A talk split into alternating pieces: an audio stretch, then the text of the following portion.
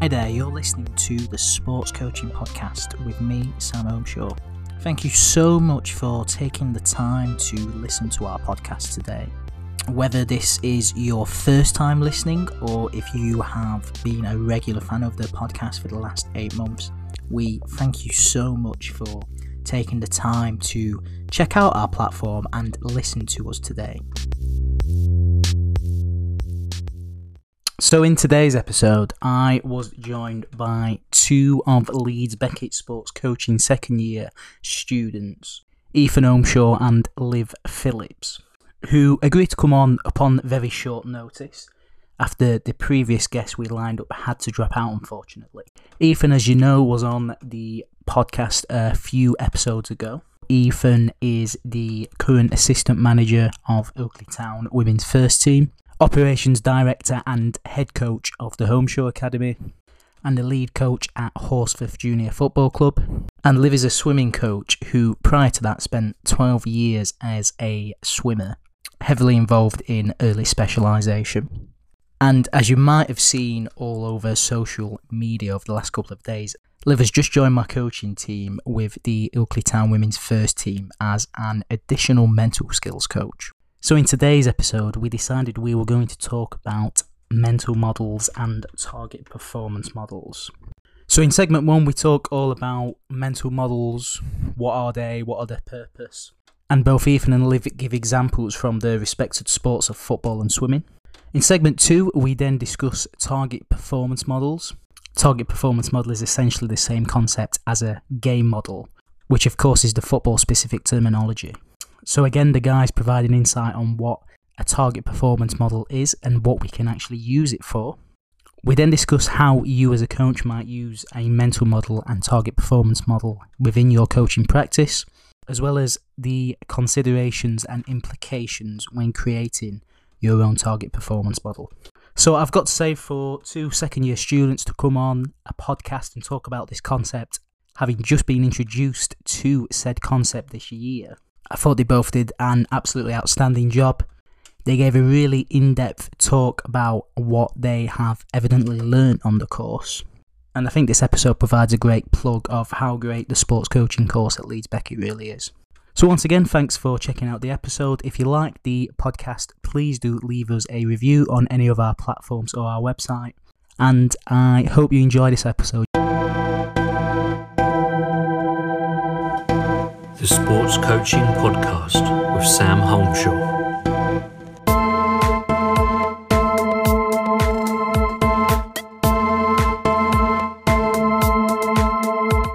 I'm Liv Phillips, I'm Ethan Holmshaw and you're listening to the Sports Coaching Podcast. with Sam Holmshaw.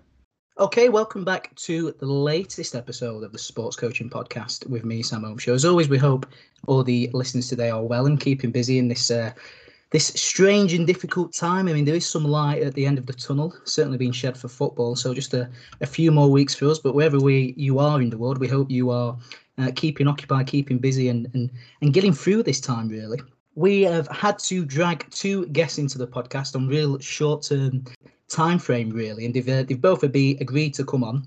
So I'm delighted to uh, welcome once again to the podcast. Only only on three weeks ago, but uh, my brother Ethan Holmshaw and the newest member of uh, Ilkley Town women's first team coaching staff, Liv Phillips. Guys, how are you both? Yeah, I'm good, thank you. How are you? I'm really good. Ethan, how are you? Uh, I'm great, thank you. Delighted to be back. on a on a short term basis. I mean, yeah, I mean, Ethan, we'll, we'll ask you for the uh, for the purposes as always. How are, how are you getting on? Managing to uh, to keep busy over the last three weeks since we last spoke to you. Yeah, I think over the last two weeks it's mainly been assessments. I had quite a few deadlines, so I've just been sat at a computer all day doing that, which you know ain't ideal, but got to get your work done. So yeah, keeping busy, keeping occupied as usual. Fantastic. And Liv yourself. Yeah, I'm in the same boat as Ethan. We obviously do the same uni course, so really um, heavy with assessments, but um, I'm excited to be getting stuck into uh, joining the coaching team and looking forward to the the next few weeks and hopefully being able to uh, do things face to face finally. Yeah, absolutely. Well, I think normally on this podcast, we normally introduce both guests and, and ask both guests to introduce themselves, rather, I should add. Uh, but obviously, with Ethan being on only three episodes ago, and we will just jump into Liv and get into her background journey and, and what's led you to where you are today, Liv. So if you want to start from the beginning, your your journey as an athlete, how you got into coaching, and, and right where, oh sorry, right where you are today. Couldn't get my words out there. Well, uh, so I am from a swimming background. So I um I started swimming at my club back at home when I was eight. So that was oh god, this is gonna make me feel old. 14, 12 years ago. 12 years ago it must have been, not 14 years ago, 12 years ago. Um so I swam competitive, competitively at that club for eight years. So it was kind of non-stop really for like for a good eight years and uh, when I got into the performance squads, like the top squad in the in the club at 13 for like a good three years up until I was 16, it was just it was non-stop. It was go, go, go. Like my my life was surrounded by swimming and it was difficult for me to manage, you know, stuff like GCSEs and swimming at the same time. And I think that's where I then begin, began to lose the love of the sport. Um, and I decided at the end of the season when I was uh, 16 to leaving school, I was like, I just need a break. So I took a break. I took about, I want to say six, five, six months out of swimming. But in that time, I became a qualified level one and level two swim teacher. Um, so began teaching my own learn to swim classes, and I also began coaching at the club that I had been uh, swimming at for the past eight years. Um, and got my own squad out of that, and then uh, about and then uh, after those five six months i went back into the pool because i missed it so much. There's something about our swimmers and missing the pool. Um went back in and yeah ever since i have uh, been back in the pool um not anywhere near the intensity of what i used to do. You know at one point i was doing 18 plus hours a week in the pool and in the gym um crazy hours. So uh, nothing quite to that extreme but turned my love for swimming into a love for coaching and got my level one coaching qualification just after my 17th birthday. So I've been a qualified um, swim coach assistant for the past three years now. Um, unfortunately, I've not been able to do my level two, which I was hoping to do last year because of uh, the pandemic. But I do hope to to go and do that. And um, I guess that's why I'm here, really, doing the coaching course. Same as Ethan, I just love coaching. I love everything about it. So um, I came to uni to do something that I enjoy doing. So, and I've continued to swim whilst here as well. Fantastic. Um, thank you. Thanks for sharing. And and I always find it really interesting speaking to swimmers because I, I, I, know we've, we've chatted before, Liv. I mean, I came from a swimming background. I think from six really till about 13, 14 you know, five, six times a week. Ethan, who remember, he was always dragged along and, and watching in the stands as a young lad. You can see his reaction there. But you know, when I reflect on that time personally, although it made me a, a really strong and really good swimmer, I always look back and think, what a waste of time, really, because there was never ever, but there was never really anything there that that helped develop me. So, you know, when I went to school, I, I was awful at the other sports because all I ever did was swimming. I was never really taught any life skills, so I was quite a quiet kid because for me it was quite an isolated environment, always being in that swimming pool. So, you know, I, I, think the term we use at university is early specialisation, sort of thrown into mm, sport. Definitely, definitely. So, you know, how was it for you? How how, how do you sort of reflect on that time and, and well, also, you know how was it how, how was it for you? Well, I guess when uh when I was younger, sort of yeah, from I'd, I want to say from around about seven eight, before I really started getting into like the nitty gritty of swimming. I would do like tennis, I'd do like street dance, you know, I'd be doing after school activities, you know, the lot, you know, as a kid when you just like just throw yourself into everything and see what happens. As I started getting better at swimming, I then had to make the decision, well, do I carry on or do I do I go elsewhere and do something else? And you know, I look back at it now and I think I should have just stuck to tennis, you know. I, why didn't I stick to tennis? But um, you know, I I understand what you mean. It is especially when you put so much time and effort, you are indulged in this sport and not it's how do I put this? It is so there's the minority of people who make it is like is more minor than a lot of other sports. It's so, you know, you've got to be the best of the best. And if you're not, then you're nothing. And it's you do kind of sit back and you do kind of think, what is the point of me being here? Like I'm okay, I'm good at this point. I'm good at counties. I'm all right, you know, I'm not the best, but I'm getting there. I've made myself I've been able to qualify for regionals, great. And this but the scale of it, like if you think about the amount of people who will qualify for county regionals, nationals, and then qualify for British champs, and then qualify for this and qualify for that, and then out of that, the percentage that go into a GB squad is minute. Like it's so minor. And you yeah, you do start I don't regret any of it. And I my God, it's the best thing that's ever that's made me who I am. But sometimes you do kind of sit there and you think, what is the point of me sat on I'm sat on poolside at 5 30 in the morning, I'm half asleep and I'm like, why am I here right now? I could be in bed. I'm not going anywhere. I'm not doing anything with this sport. And I think that's why I kind of gave up and I was like, I'm I've lost the love for it. But um but yeah, it's it's just one of those sports. Mm. You've just got you've got to have a strong head and you've got yeah. to really kind of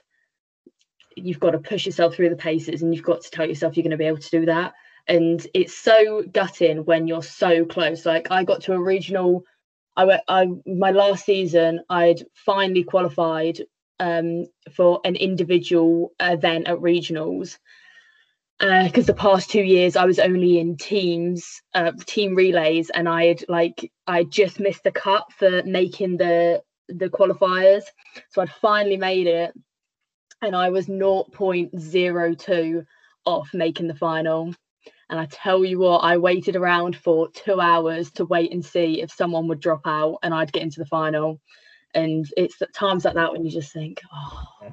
yeah. I mean, I certainly, certainly resonate with that. You know, certainly had them experiences myself and, and, and dropped out earlier for me, really. I, I can remember getting to 13 and just burn out, mm. just exhausted and thinking, you know, my friends are, are, playing football or doing this or doing that, and I'm having to go straight to training. It, it just got to a point where it wasn't for me. But but yeah, really interesting, uh, you know, to hear your journey there and, and, the impact it had on you as a as a young athlete. So thanks for sharing. And I suppose the last question, really, before we get into today's topic, would be, um, what has the effect of of being a a young athlete, a swimmer, so exposed to that early specialization, uh, specialization, so many hours a week. Have you taken that into your coaching? Is there anything that has impacted how you coach now? You know, any additional considerations from your own experiences there? Um, yeah, definitely. I think being able to relate to, and like I said, most coaches and most teachers can relate to a swimmer because they've done it themselves. But I think what I've found is that I, uh, the group of kids that I had, they were between eight and 12 so they're still coming to swimming because they enjoy the sport. So i never wanted them to lose that love for the sport. So i tried to be not only their leader but their friend at the same time. Like they'd walk onto poolside and be like they, they, feel like they could talk to me. Like i'd be like how's your day at school today? Or they say liv you never you never guess what i did today. Liv guess this guess that. And you know i think it's i have really taken on uh role as a leader to get to know the kids personally and all of my participants per- personally and just let them know that yes i'm your coach and you need to kind of like listen to what i say and look i know this is tough i've done it before but this is going to help. Um, and then you know getting the trust off of them. And i feel like that is the biggest thing that has helped me develop as a coach because without that trust of the kids they didn't really care and they would start to slack and they and they they're at that age where they'll tell me what they think. Sometimes i was a bit like okay right that, that's clear, clearly they don't like that. We won't do that anymore. But yeah so i think really that role of being a trusted leader to them i think is what has been really important to me. And also learning that they need to not specialize so early. I think they need to understand that why we do not specialize them in a stroke until probably 15, 16, if they're lucky. Even then, at 15, 16, like I was a, I was a breaststroker and I still swam IM and long distance freestyles in my sessions. So, you know, it was it's just getting them to understand why I think and I think that's the biggest thing from a swimmer going into being a coach. Yeah, yeah, 100%. 100% and then you know surely now going into your role as as an additional mental skills coach working with uh, the women's first team at Ilkley Town those experiences that you've been through from a, a, psychological or social point of view i mean surely that is going to filter into that role now would you say most definitely yeah and you know i think i have really sort of gained a lot of um i want to say like determination and i've gained a lot of willing to do things and like sort of follow them through and I'm like right come on let's get things done sort of thing and I don't know I feel like I've just got I'm very strong I like to think I'm very like strong minded and I'm like strong willed and I'm like right okay and I think that has stemmed from swimming because if I was off at any point I'd know about it and you had to stay strong. You you couldn't you couldn't crumble and you you've got to be able to keep that going. So I hope that my new role with you guys will hopefully get the girls to understand that it's it's okay to crumble but this is how you deal with it and i'm here to help you with that and not just in sport in a life situation because my god if i knew half the stuff that i know now then when i was you know between the ages of what 13 to 16 i would be you would have thought i had my life together so yeah. brilliant, yeah, brilliant, fantastic. Thank you, uh, thank you very much for for sharing your background. Really, uh, really interesting insight, I should say. The Sports Coaching Podcast with Sam Holmshaw.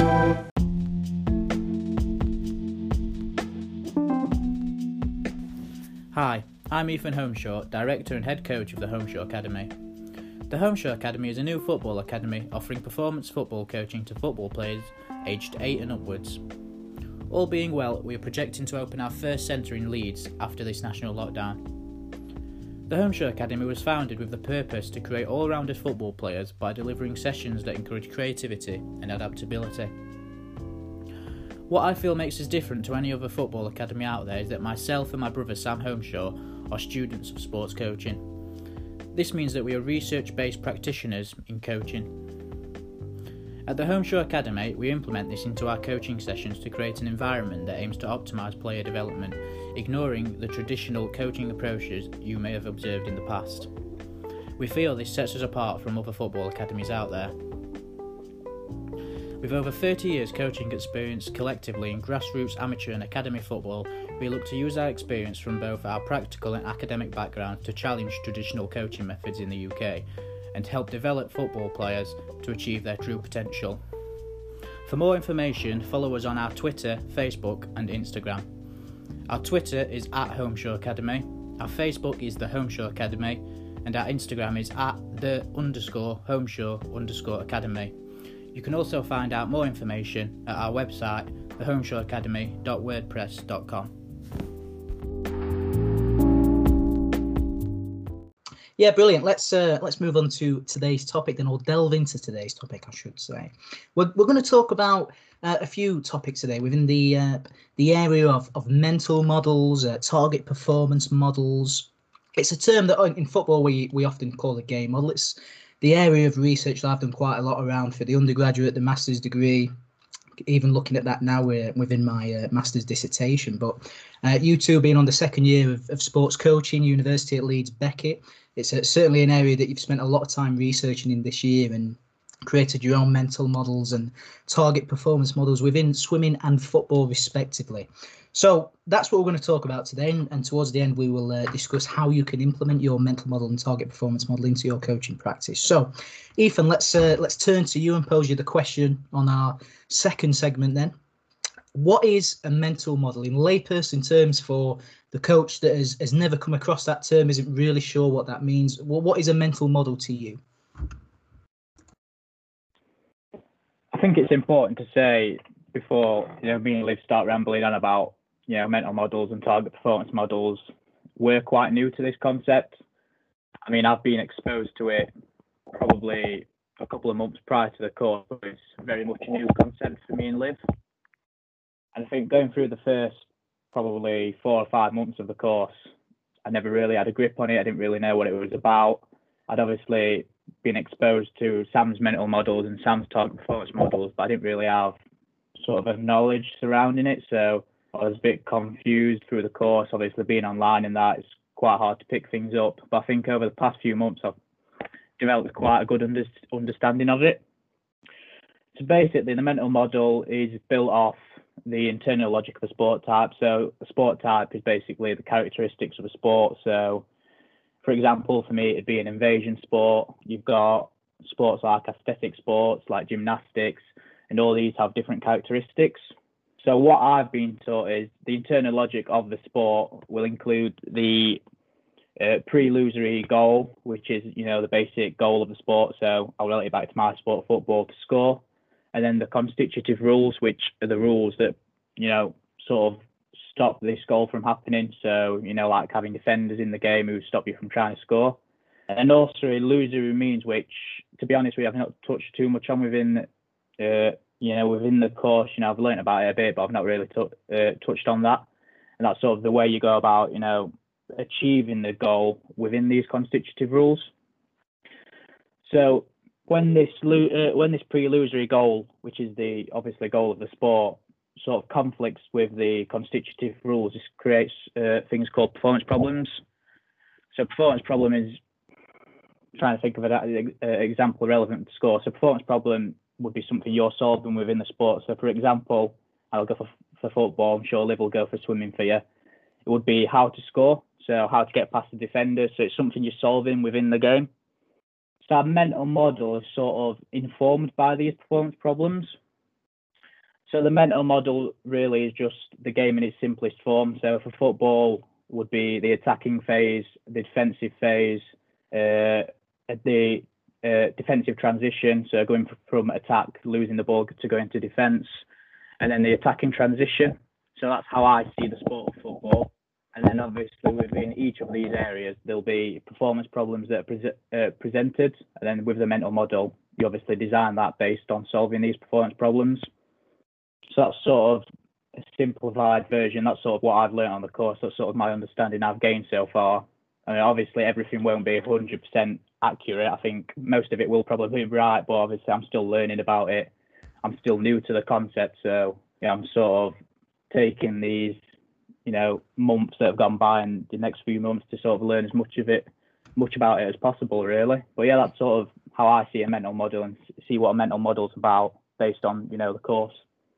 Yeah, yeah, absolutely. I think you know for a second year understanding, I think that's a really good run through. Actually, I mean, Liv anything to to add on now, and you know if we're thinking about the term mental model and what it means. Um, no, I think Ethan's covered that really well. I think for me personally, um, when it comes to learning new things, I find it so much easier to be able to relate it to my sport. And we don't delve too deep into you know swimming when it comes to it. It's more like rugby and football and gymnastics and athletics. So i think i've had to really do my research into what a mental model looks like in swimming.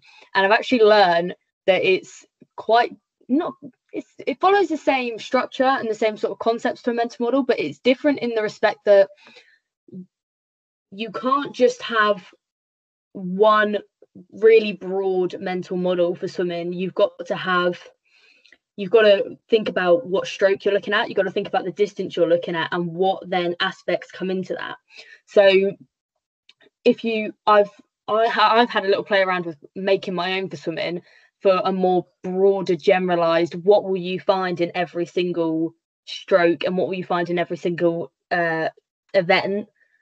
Um but when you when like you said we'll talk about target performance models later but actually in swimming you don't look at it's not like you're not looking at te- technical physical tactical biopsychosocial. You're looking at things like starts turns finishes travel which i guess you can link into that but when actually you think about well hold on if i'm doing this event that's not that's what's in it but actually what am i doing in this event specifically? That's different. And so that's more of a target performance model as we'll go on to later. But yeah but yeah ethan's covered it very well there.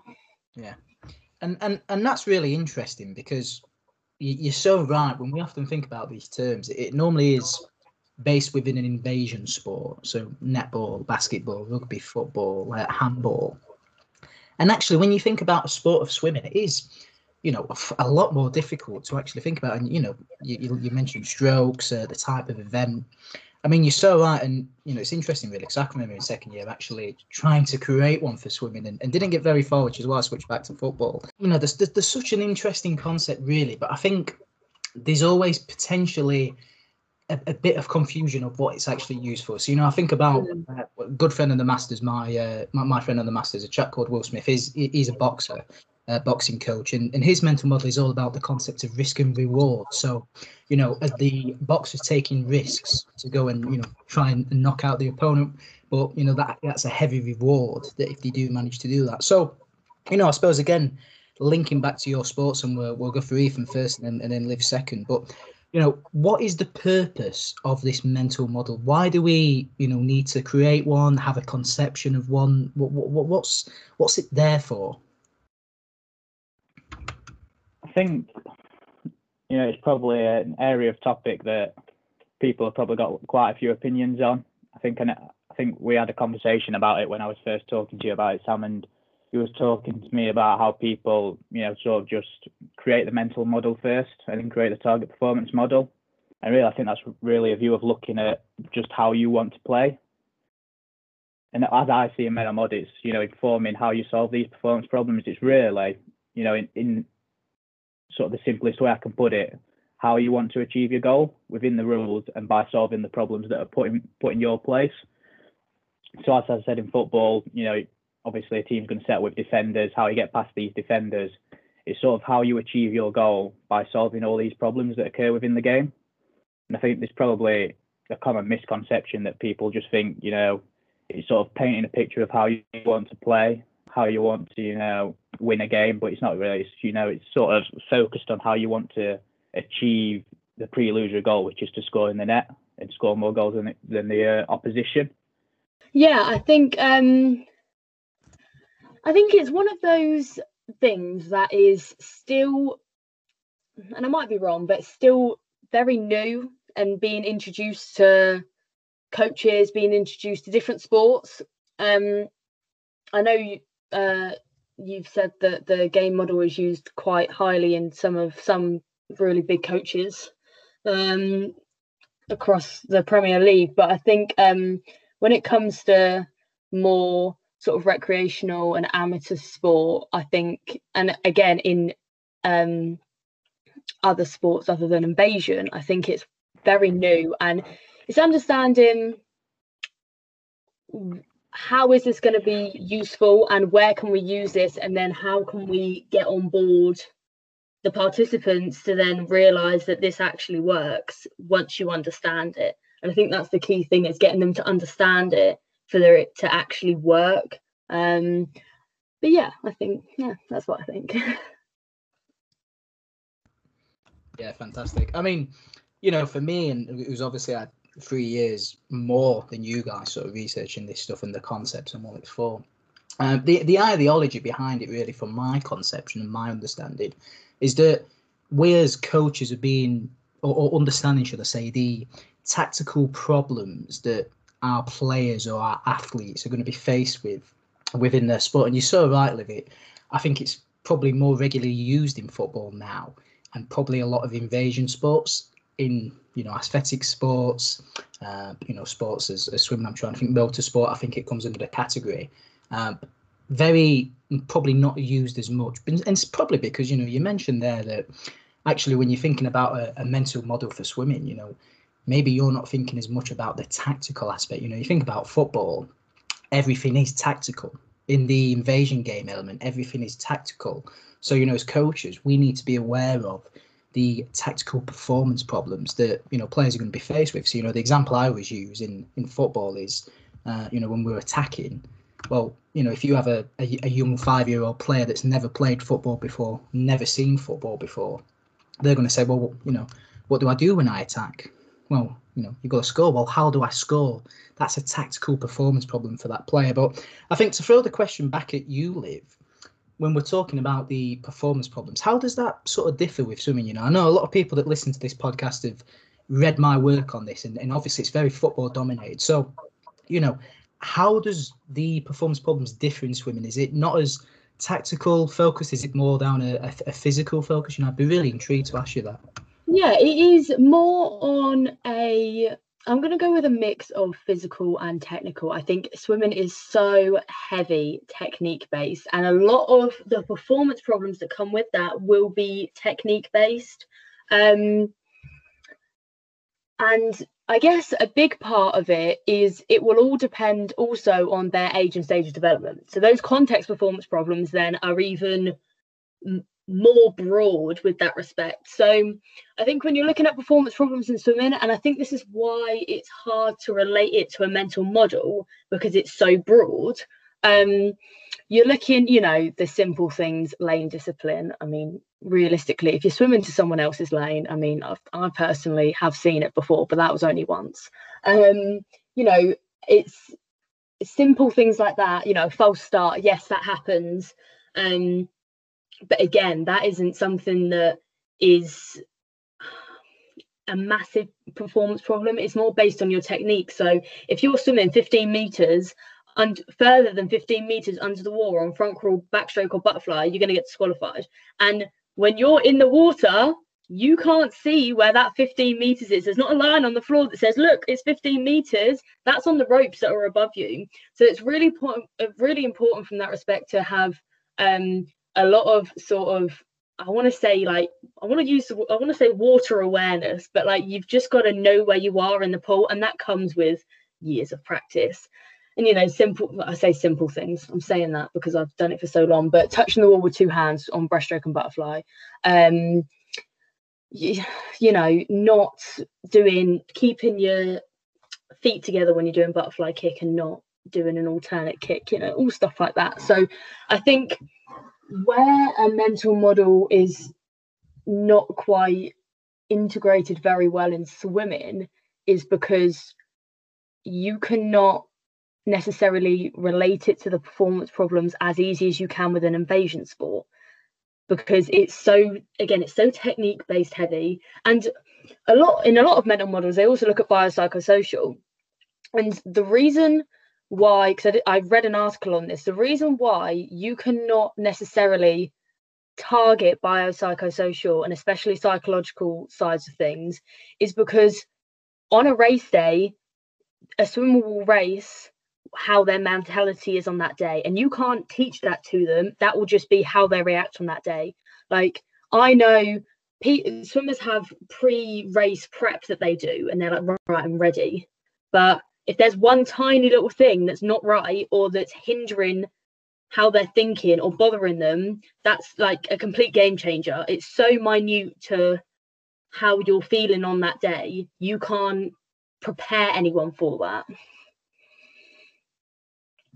Yeah, I mean it's it is really interesting when you start to dive into this with swimming because you think about football. You know, when you're doing a mental model of football, because the sport is of a tactical nature, you can really simplify what that sport looks like. So, you know, you get to performance problems of how do I counter attack, how do I defend the goal, because you will see these all the way, you know, from from under fives up to professional first team level. But when you think about swimming, and you're right, a very technical based nature. You know, I mean, in my opinion, you can get away in football with not. Uh, performing techniques out of the book, should we say? But in swimming, you know, having been there myself, you do have to perform and very aligned. And I always say, you know, sport specific for for that sort of thing. But you know, I, I can remember sort of you know thinking about performance problems in swimming back in second year and, and coming up with things like you know over rotation Liv when you think about for freestyle or front crawl should we say and and i think that's what's so interesting about swimming is you, you mentioned uh, context specific performance problems then you mentioned your your global performance problems i think as as you guys have been taught now um, so you know, I, I, suppose both of you, a, a, word on on what that means and how that that differs between the sports. So you know, just whoever wants to feel free to jump in. I'll let Ethan talk because I've spoken quite a bit. Yeah, so I've gone over global performance problems and context specific performance problems talking to Sam in the past, and I don't know if that's something you did on your course. Is it Sam or if that's changed? No, has that changed? Yeah. So as I've been taught, global performance problems, performance problems that will occur sort of at every stage of the game, at every level, at every sort of age, and then context specific performance problems says it in the name really is ones that only occur at certain contexts. So I think my lecturer put it in a really sort of simple terms for me to understand. In in football, you sort of have the rule changes uh, as you go through the ages. So I think you start off seven aside, no offsides, then you'll go to nine aside, which I think offsides are introduced at that point, and sort of the problems, the performance problems arise, you know, as you're going through the rule changes. So I think, and the example that was given to me is as you go to nine aside, you've got what two extra players that you need to figure out how to use. The pitch size increases. You've got to figure out, you know, how to exploit the space, but also from a defensive point of view, you've got to figure out how to not let the opposition exploit the space. So they're sort of the context specific performance problems. They're the ones that arise at, you know, different levels, different ages, and you know, sometimes it is influenced by the rules. But it, it sorry, just to add, it is also uh, influenced by tactics which is something I only recently uh, come to realise when writing one of my assessments. yeah, I mean, I mean, I find that really fascinating because we we never really got onto the context specific. For us, it was always about the global performance problems. I, I would name them as macro, uh, the ones that we know that occur in, in the game of football in that instance. And then I would say uh, micro performance problems are, are the ones at the very micro level of you know one-on-one situations in football that are sort of unique to that game. But the element of context specific is is really really fascinating actually for me to listen. And and Liv i would guess that with swimming with with the nature of that sport you know you mentioned about uh, how the stroke the event can just completely change the uh, performance problems that occur. And i would think i would guess that swimming would involve more context specific performance problems. Would that be would, would i be right in saying that? Yeah i think globally swimming swimming like there are a set of rules and that is how you swim that stroke from eight years old to 18 years old. There is no there's no going about that. It doesn't differ depending on your age. When it comes to a race you must follow those rules and that is from day one. Um i think where it comes into context specific problems you know you've got to think of stuff like uh you know you've got to think stuff like puberty stage for some some kids and how more those problems come more with along with training rather than uh with rather than like a race situation um, and a competition situation. Um so how you're adapting your training sessions to meet the needs of those participants because they're going through growth spurts their coordination's all over the place they've got longer legs than they do their arms and their body and their hormones are everywhere. You've got to cater for that in training. You can't necessarily you can't cater for that in a race because that's what that's what it is. Um so and obviously you've got your little ones that you don't let swim over like 100 meters because they're only small and you don't want to burn them out. So um so yeah so i think for swimming it's definitely more context based. And again it's context based in training rather than in a race. Yeah. But, but i think that's really interesting as well because when we think about football you know when we're thinking about performance problems that's the first time I've ever actually thought about the performance problems that are happening for that individual, and and that you know you guys will get into this next year, but that that's sort of around the concept of ecological psychology of uh, what constraints the environment presents and and how different individuals present different constraints to opponents and teammates in games. But when you're thinking about swimming, the nature of that sport being an individual sport, even when you know I, I know you're in a relay team, you might be with you know two or three other uh, swimmers but it is an individual sport in that respect. And, you know, therefore you are thinking a lot more, like you say, about how high uh, anthropometric uh, differences uh, can actually affect that. So, so, so really, really fascinating, really, really fascinating, guys. I must say, I'm, I'm, I'm very intrigued. The Sports Coaching Podcast with Sam Holmshaw.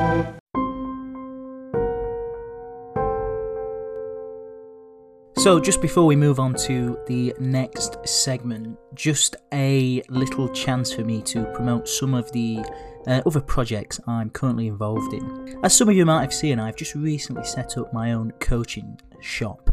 And within this shop, I will be creating coaching resources that include, specifically for the time being, uh, certain how to guides and session plans. As you may have noticed, currently listed on my shop is a how to create a game model as part of one of the how to guides I have recently created. And there is currently three PDF packages. Package 1 is a step by step guide into creating a mental model into your sport. Package 2 is a step by step guide into creating a game model into your sport. And finally, package 3 is a step by step guide to contextualize your game model to your coaching context. So, all three packages are available to purchase on the shop right now. You can buy my package for a small fee of 32 Great British Pounds. Uh, whatever that might uh, translate to, whatever you know country you're from listening to the podcast today. If you are interested, please do go and check out my shop, which is uh, samholmshaw.com forward slash shop forward slash. Thank you very much, and back to the episode. So I think a, a, good time to move us on to uh, the, the next segment. Uh, moving on to uh, the concept of a, of a target performance model. So, Ethan, I'll, I'll come to you first. Uh, but sorry, no, I won't. Liv, I'll come to you first because I went to Ethan last time. Uh, what is a target performance model? What does that mean? What's it for? What's the purpose for it in layperson? So, so what it is is it's based on the mental model, and the target performance model expresses a way in which a coach chooses to solve the performance problems. So really, its purpose is uh, to reflect sort of the desired I'm going to use the phrase style of play, or I don't really know how I'd say it in a swimming way. style of play, I'm going to say, and you know the expectations of kind of like the players and the athletes at that given point. So it's really getting into like the nitty gritty of um sort of like minute things. So in a swimming perspective, it's not as probably minute as what maybe a football one would be because it's so broad, but it would be okay, we're going to look at the 50 meters breaststroke. So then you look at the start for that, you look at the travel for that, then you look at the turns and you look at the finish. And that's kind of how, that's like I said earlier, how I kind of came up with my generalized uh, mental model because that comes in in every stroke and every uh, distance. So yeah, really getting into like the nitty gritties of um, those sort of specific tactics, technique. Uh, like for me, it would be distance and uh, stroke. So yeah. Yeah, yeah, really, really good explanation. I mean, Ethan, anything to uh, to add on that? Uh, I think Liv's covered it really well. I mean, all I'd say football is, you know, originally I only thought the mental model, which probably most people do, was just, you know, main stages of the game. I didn't realise that the mental model really shows you the performance problems that you've got to then go and solve through this mental model. And the target performance really is just you know going into more detail on this mental model about how you solve these uh, performance problems. You know the specific ways in which you can go about solving them. So, so yeah, that was something really interesting that I learned. You know, sort of the mental model shows you how to solve performance problems, but the target performance model sort of goes in more specifically in how to solve them. I think definitely football, you know, that's where the tactics come in. It's more of a tactical thing, a target performance model. And don't get me wrong, there's elements of technical uh, and biopsychosocial, but I definitely say in football, it's more tactical, which you know probably an interesting comparison with swimming again, whether the target performance model would be probably be more technical rather than tactical. Yeah, yeah. I mean, I mean, I mean, really interesting question you posed there, and we'll get on to the purpose of a target performance model in a minute. But I mean, Liv, you mentioned there the the way you want to play, and, you're so right in football. You know, we we term it a game model or a playing model, but it's all about how will your players go and represent this playing philosophy. So is that long ball? Is that possession based? Is it tiki-taka? You know, how will they go and do that in every phase of the game, as I would say, and that's very football specific language I'm using there. But when we're thinking about swimming it, and, and this is a really interesting question for me to find out, but what what does that look like in swimming? So so so you know, is it is it different ways of performing the stroke? Is it you know? But but surely even when we're we're thinking about that, it's got to be really minute mm. details. Yeah. I mean, well, really. He, yeah, well, as Ethan said earlier, he spoke about the lusory means of a sport. So, how can you reach your goal whilst keeping within the rules of the sport. So for swimming, that will be making like minor adjustments to like your hand position, um, your head position, your arm position, like your the position of your body, and what works for you and what makes you swim faster in the in the race, and how are you going to achieve your optimal performance. So um, I guess when it comes to a target performance model, that's what you look at. And again, because it's an individual sport, that is very athlete specific. You know, there is a there's a generalized this is how you swim the stroke that each individual athlete will have that small minute little thing whether it's one two three four little things that are going to change how they swim the stroke within the rules and make it faster and more um, ultimately more comfortable for them to swim. Um yeah really. Yeah i mean i mean it's fascinating really because I, I like how you mentioned there is what the rules are dictating. You know, what are the means that that we are allowed to achieve that that main goal of the sport? You, again, you think about football or invasion games. Those lusory means present so many different ways to do that. Um, you know, swimming. You spoke about it, it's the minor adjustments. I think about uh, gymnastics, and, and I, you know, I don't know if it's the floor execution, but that, that that's all about tariff and execution of points. And and, and I, I know they're a lot stricter there in terms of um, you know what the technique should look like. You think about diving for example the element of that sport. You're being scored on your execution of of how well you're doing that. And then you know you sort of think about a target performance model of that i mean it, it's just fascinating isn't it and I, and I guess there's an element as well of you know, we think about football, we, we base target performance off, you know, like Manchester City, for example, who are absolutely smashing the Premier League. So I guess when we think about swimming or individual sports, if we classify it there, you know, are we looking at, you know, Olympic athletes? Are we looking swimming? Are we looking at Michael Phelps, for example? Or, you know, how, how would it work there, really? I mean, um, a lot of coaches I have been involved with and have worked with and even my, myself at times have used uh, athletes like Michael Phelps, like Adam Peaty, James Guy, Ben Proud, you know, all of those really top sort of level athletes, um, and shown what how they swim in a race situation. And I think this is where it comes to looking at. I think what's difficult in swimming is you cannot see what you're doing unless you are filming yourself doing it. And obviously, there's a lot of safeguarding reasons that then come along with that.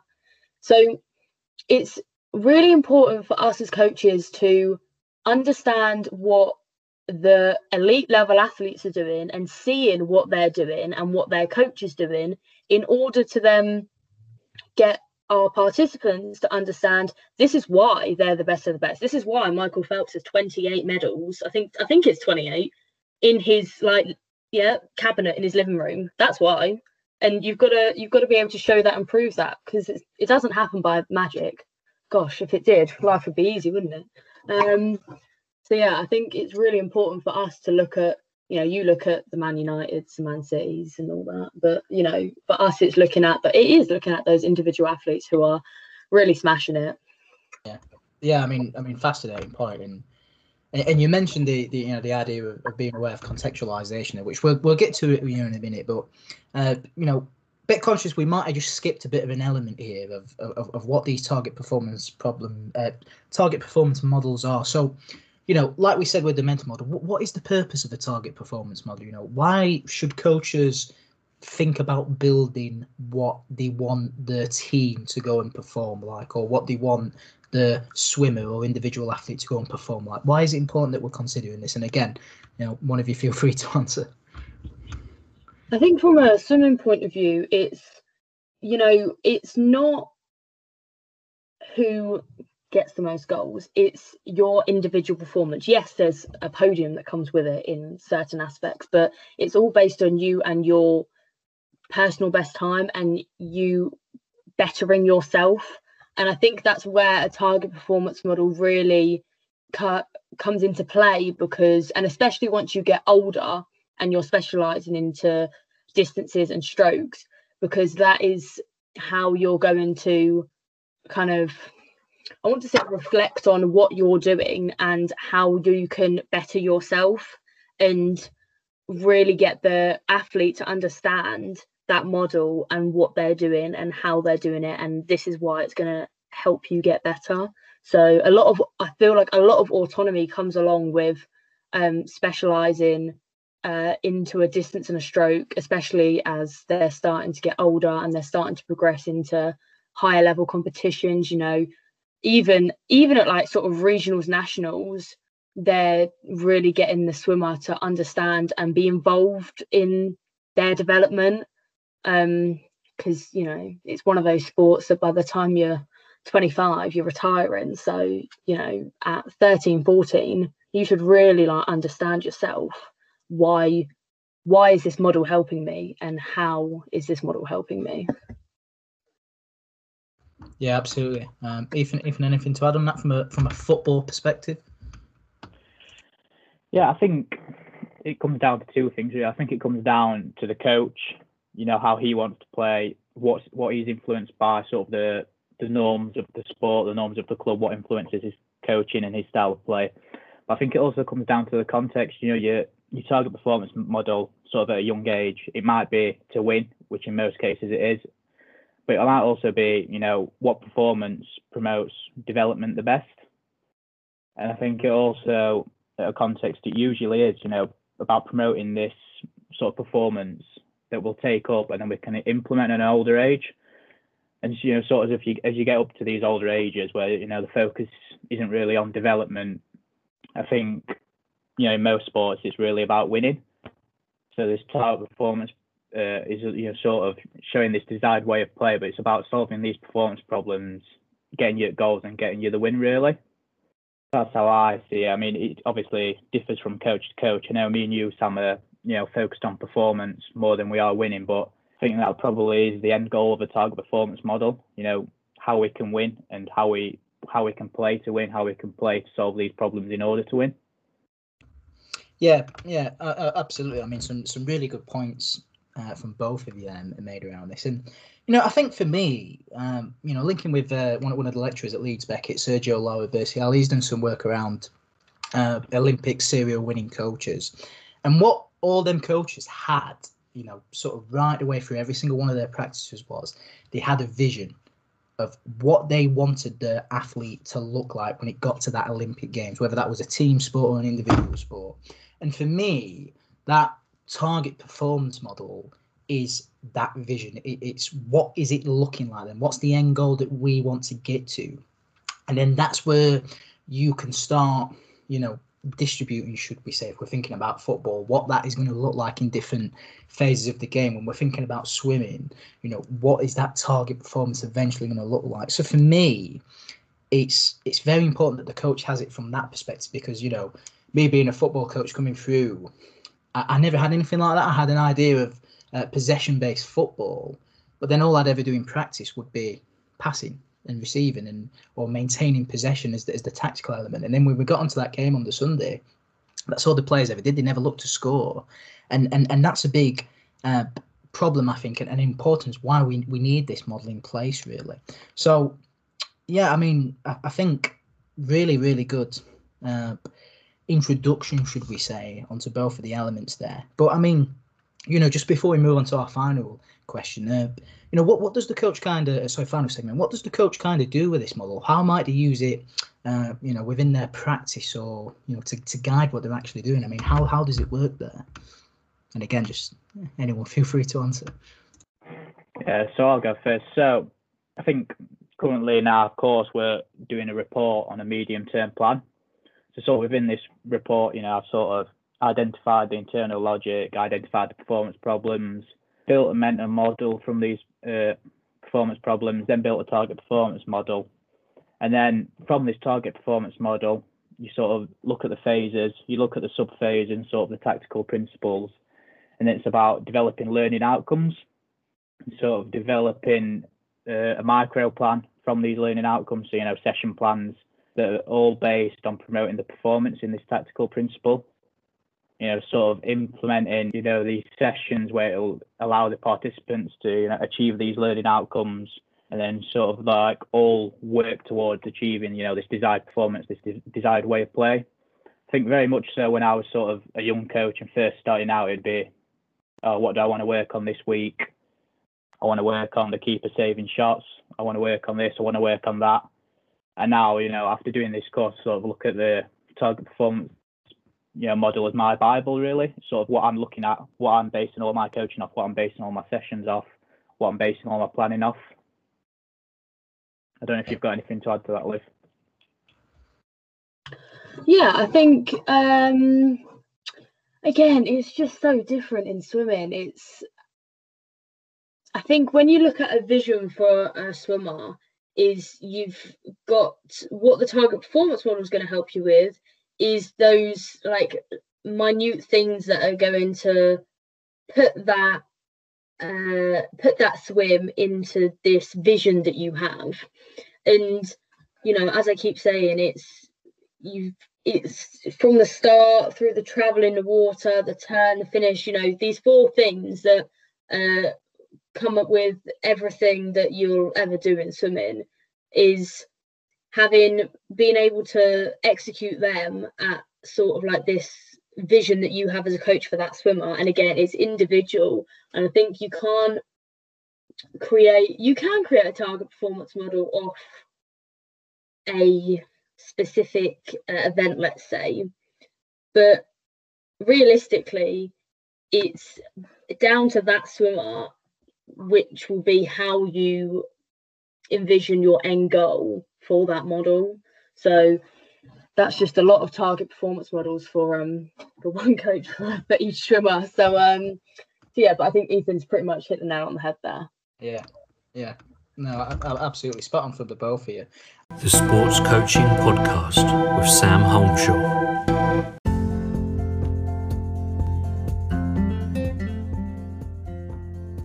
Okay, so just before we move on to the final segment, just want to take this opportunity to talk about the sponsorship packages that we offer on the Sports Coaching Podcast. So, if you've listened to the podcast today and you're a business owner or you work for a coaching company or you're working for a club and, and you would like to have a sponsorship segment on the podcast, then I can tell you that we are currently offering sponsorship packages for the podcast. So, what do you get in this package? Well, other than the 90 second sponsorship segment, you will get your business logo or your the company's business logo you work for and the website URL added onto our website. Your business logo will be mentioned in each tweet that we put out. We usually put out four tweets a day for one week when we advertise the episode. You will also be mentioned in a post on our Instagram and Facebook page. You'll be mentioned in all of our Instagram and Facebook stories that we put out. So, how much do we charge? Well, for one episode, we charge a small fee of, of £50 for all of this. If you want to sponsor five episodes for your own sponsorship segment, then we charge a fee of £200. Finally, if you want to sponsor a full season of the podcast, we charge a fee of £500. So that would be 12 90 second sponsorship segments, as well as all of the included that I mentioned before. So if you are interested, please do get in touch. The best way to contact me would be via email, the sportscoachingpodcast at gmail.com. And I think this leads very nicely then to our final segment.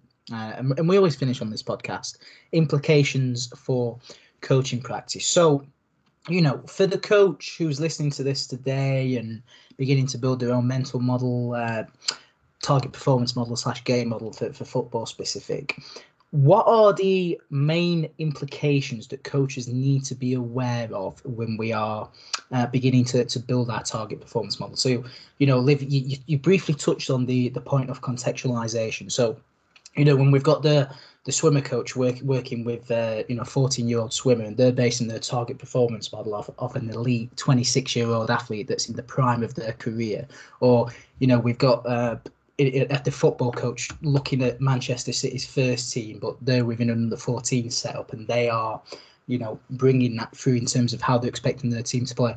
What do we need to be careful of, if I might rephrase the question there? What are the things we've got to consider when we're thinking about making it appropriate to the context?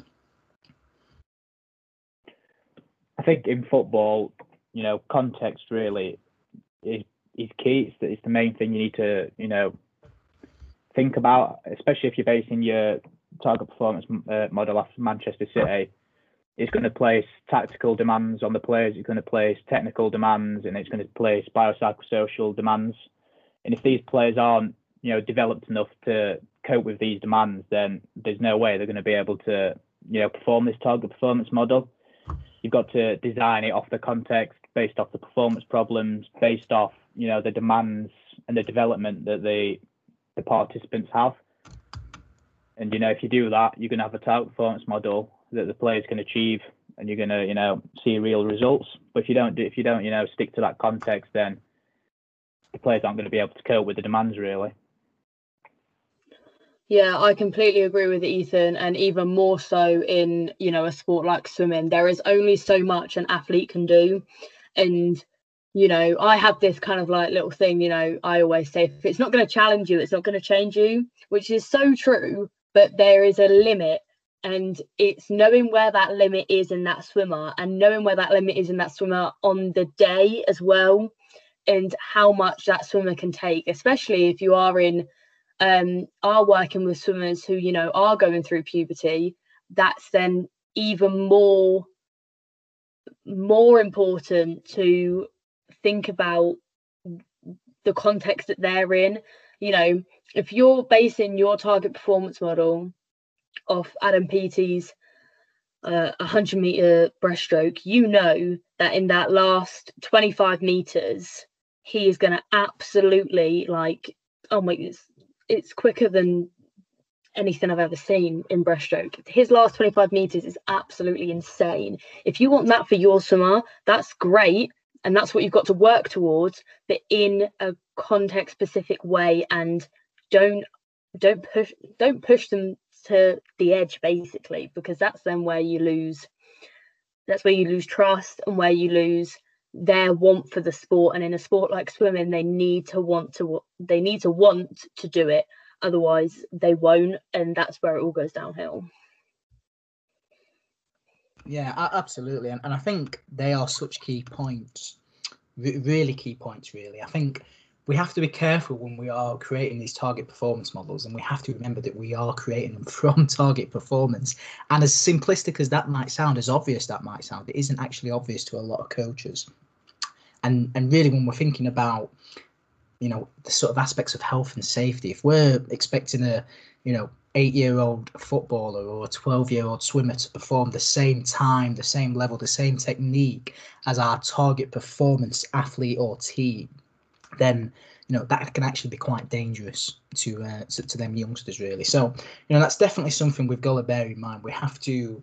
Uh, I always say, you know, what does target performance look like in that context? You know, when we were taught this when I was in second year and third year, the idea was all about an alpha model and a beta model. So your alpha model is target performance. That's what Man City looks like, or that's what Mr. Phelps looks like. But actually, what does that look like within your under 14 context, you know, and that's all based, as, as you said earlier, Liv, uh, age and stage, continuum, psychological development, social development, uh, physical and movement development. You know, what are they capable to do at that particular time in their age and stage of development? What does their ability allow for? And what is an appropriate model of performance for that particular age and stage? So I think a, a really, really key point you've both both brought on and, and shed some light on there. I mean, is there any any additional implications that we've got to uh, bear in mind that you know you two might have learned on the course this year? I was just going to add to our point earlier. I think I've sort of gone through and named a process that sort of me and Liv have gone through on the course.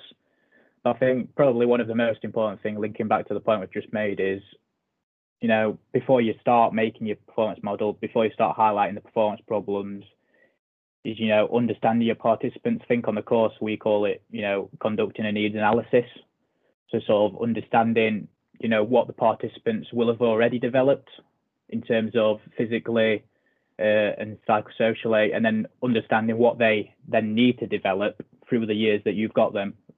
And it's about you know doing that and then aligning sort of what you do from then to that needs analysis. So you know, doing stuff that you know they can handle because they've already developed, but doing stuff that is also going to sort of what's the word I'm searching for here, further develop in sort of the areas that you've highlighted within the needs analysis.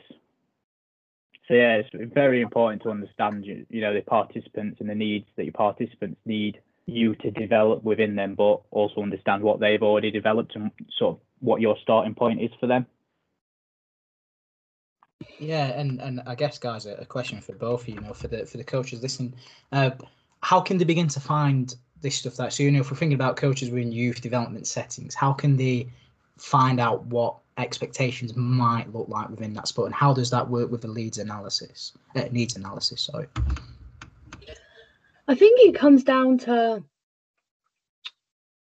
getting to know your participants on a more personal level. And I look at it as what they want to achieve, especially. I think that's really important, which I think is, which I think unfortunately, uh, there are coaches out there who maybe look more at and this is going to turn into a very controversial subject, but who look more at how do they look rather than how do their participants look. And I think that's what's really important when conducting an analysis for your participants is what do they want to get out of this? Like, not what, you know, it's important, it's very important that, you know, a coach uh, delivers. You see it in football all the time. If they don't deliver, they're out and it's so important for their reputation but at the same time a lot of their reputation is based on their participants so if their participants aren't happy then that's where then their reputation then declines so i think that's what's really important about it and you know ethan really hit the nail on the head again with that um and i i couldn't agree more I think as well, a really sort of key element when you're getting started is research, lots of research you know, there's so many models out there that'll tell you sort of what they've already developed and what they'll need developing. So just go out and do your research. I mean, I know there's one that we use heavily throughout the course, or Liv have so far, which is the youth composite model or the youth participant development model. And that sort of gives you a basis of what, what is already developed in your participants and what you need to develop. Other than that, probably save up your money, and spend 27 grand on a uni course. yeah, really, uh, really, really good, uh, really good pitch for uh, to, to studying a, a sports coaching degree at Leeds, Beckett.